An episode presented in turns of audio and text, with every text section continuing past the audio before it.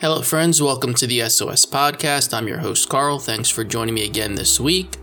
I do want to apologize for, well, it seems like forever now. I've just been uh, recycling or rerunning episodes. I haven't really had the time or really, I guess, the material to create something new. But something happened this week that made me think eh, I probably should get a new episode out. Something came to my mind. I was walking my dog. I took him on a rail trail that we normally go on. I took him down by my house, down the street that we normally walk down. And if you're anywhere in the northern hemisphere like I am, you know that we are going through autumn. So all the leaves are falling off the trees. Well, everything's falling off the trees leaves, flowers, fruit, whatever would normally grow on a tree is gone. It's beautiful. I love living in a place where you get to see the seasons change. I'm not a fan of the cold. I'm also not a fan of the heat. I like things pretty cool. So, beginning of fall, middle of spring, that's really, those are my sweet spots. But right now, it's not terrible. It's beautiful to see the seasons change. It's beautiful to see the leaves change color. However, I noticed something yesterday. Walking down the street by my house, there's another house that has this really cool tree. I think it's a pear tree, I want to say. In the spring and summer, you can see the fruit growing on the tree. You can see the fruit as it falls on the ground. I don't know of anyone else around here that has a tree like that. It's not like a normal crabapple tree or something like that that I see everywhere. It's a really unique fruit tree and it's pretty cool. It almost looks like it doesn't belong here. It almost looks like it belongs in a place with a warmer climate. But we walk by that house all the time. And what I've noticed, obviously, with the season changing, is the leaves are gone, the fruit's gone. I actually didn't realize how few branches that tree has. When it's got the leaves and the fruit and everything going on, it just looks a lot bigger, a lot fuller. But with everything having fallen off the tree, now it's like these two, three little branches in the sky. The tree barely looks like an adult tree. It really looks like a young tree. It's got it's got nothing on it. But we're walking by this tree, and I'm thinking about that tree. I'm thinking about every other tree I walk by. I'm thinking about all the crab apples that line the road and it made me think of the fruit of the Spirit. Why? Why did it make me think of that? Well, because this tree, this, I guess it's a pear tree, and every other tree around here, they go through seasonal changes. There's a time during which we can expect that those trees will have leaves on them. There's a time when we know those leaves are going to change color and for a brief period, they look brilliant, they're multicolored, the mountains in the distance look awesome. But then, not very long after that starts, the process ends and all the leaves fall. And then you have barren branches. You have these trees that look dead almost, right? Till the snow falls, and then that looks pretty when the snow's on the branches. But until then, we just, we got nothing, right? We got what looks like emptiness. Why did this make me think of the fruit of the Spirit? Because the fruit of that tree that I walk by all the time on my walk comes and goes. And that's normal. That's expected. That's what it's supposed to do.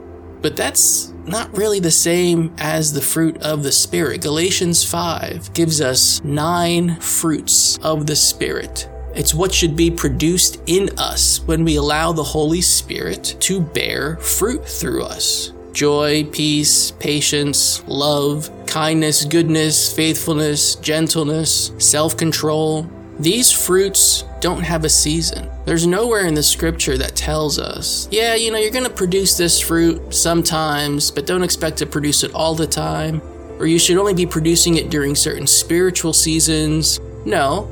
I mean, we definitely interfere with this process. We definitely intervene in ways that we shouldn't and keep God and keep the Spirit from moving through us, right? Because of our own sinful nature, the times that we separate ourselves from God, the times that we stifle or quench the Spirit. But if we are living the way we should live, this fruit doesn't come and go. It should just be there.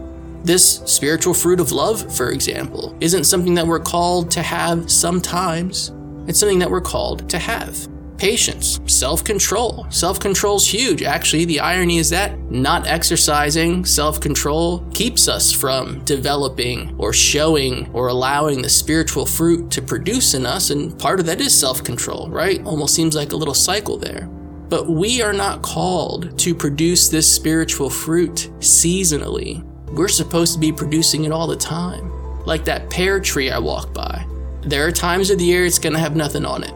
And that's fine. It's the way that fruit's supposed to be. It's not the way my fruit's supposed to be.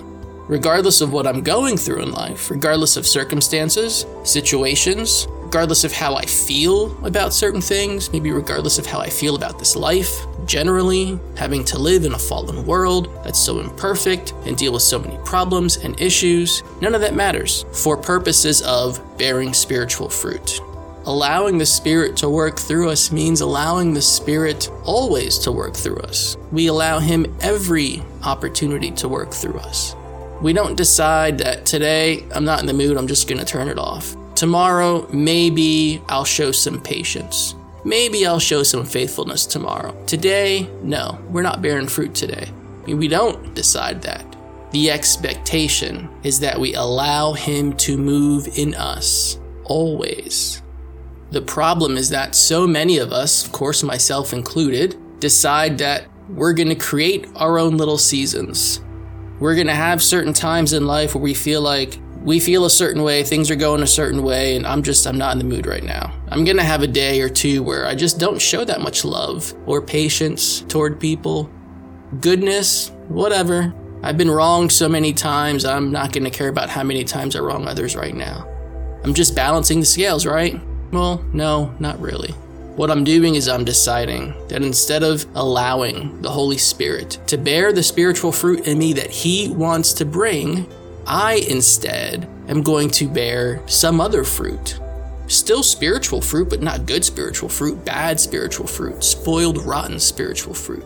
When I decide to take vengeance out on someone, when I decide to deal with someone instead of with love, but with hatred, when my compassion leaves me, when instead of being faithful to God, I decide that I'm going to do my own thing because for that moment, maybe I think that I know better, or maybe I think that He just can't come through, so I'll take care of it. We must be careful with this spiritual fruit that is a privilege for us to produce for the Holy Spirit to bring these good, awesome, godly qualities out of us. Those who are fallen, broken, imperfect, for that to come out of us is a great privilege. Let us embrace that privilege. Let us look forward to the Holy Spirit doing His work in bringing those spiritual fruits out of us. We should be excited for it, we should desire it, and we should by no means stifle it. Father God, we thank you, Lord, that the fruit of the Spirit isn't seasonal in our lives. That it's not something you give us sometimes, but not always. Father, you make it available always as long as we allow your Spirit to produce that fruit in us. Father, for all of us, individually and corporately, God, show us where we need to exercise more discipline, God, where we need to stop interfering with this process. Show us, God, where we need to begin yielding to the production of spiritual fruit in our lives. Show us, God, where maybe some of our words or actions are interfering, are causing this spiritual fruit not to be produced in us. Lord, we want to walk as you walked. We want to produce love, kindness, gentleness, faithfulness, all of these things as you produce them. Show us the way. Teach us our errors, God. We believe that you are faithful, good, holy, just, and true, and you will answer this prayer. Father, we love you and we can't wait to see you face to face. In Jesus' name we pray, amen. Good day and God bless.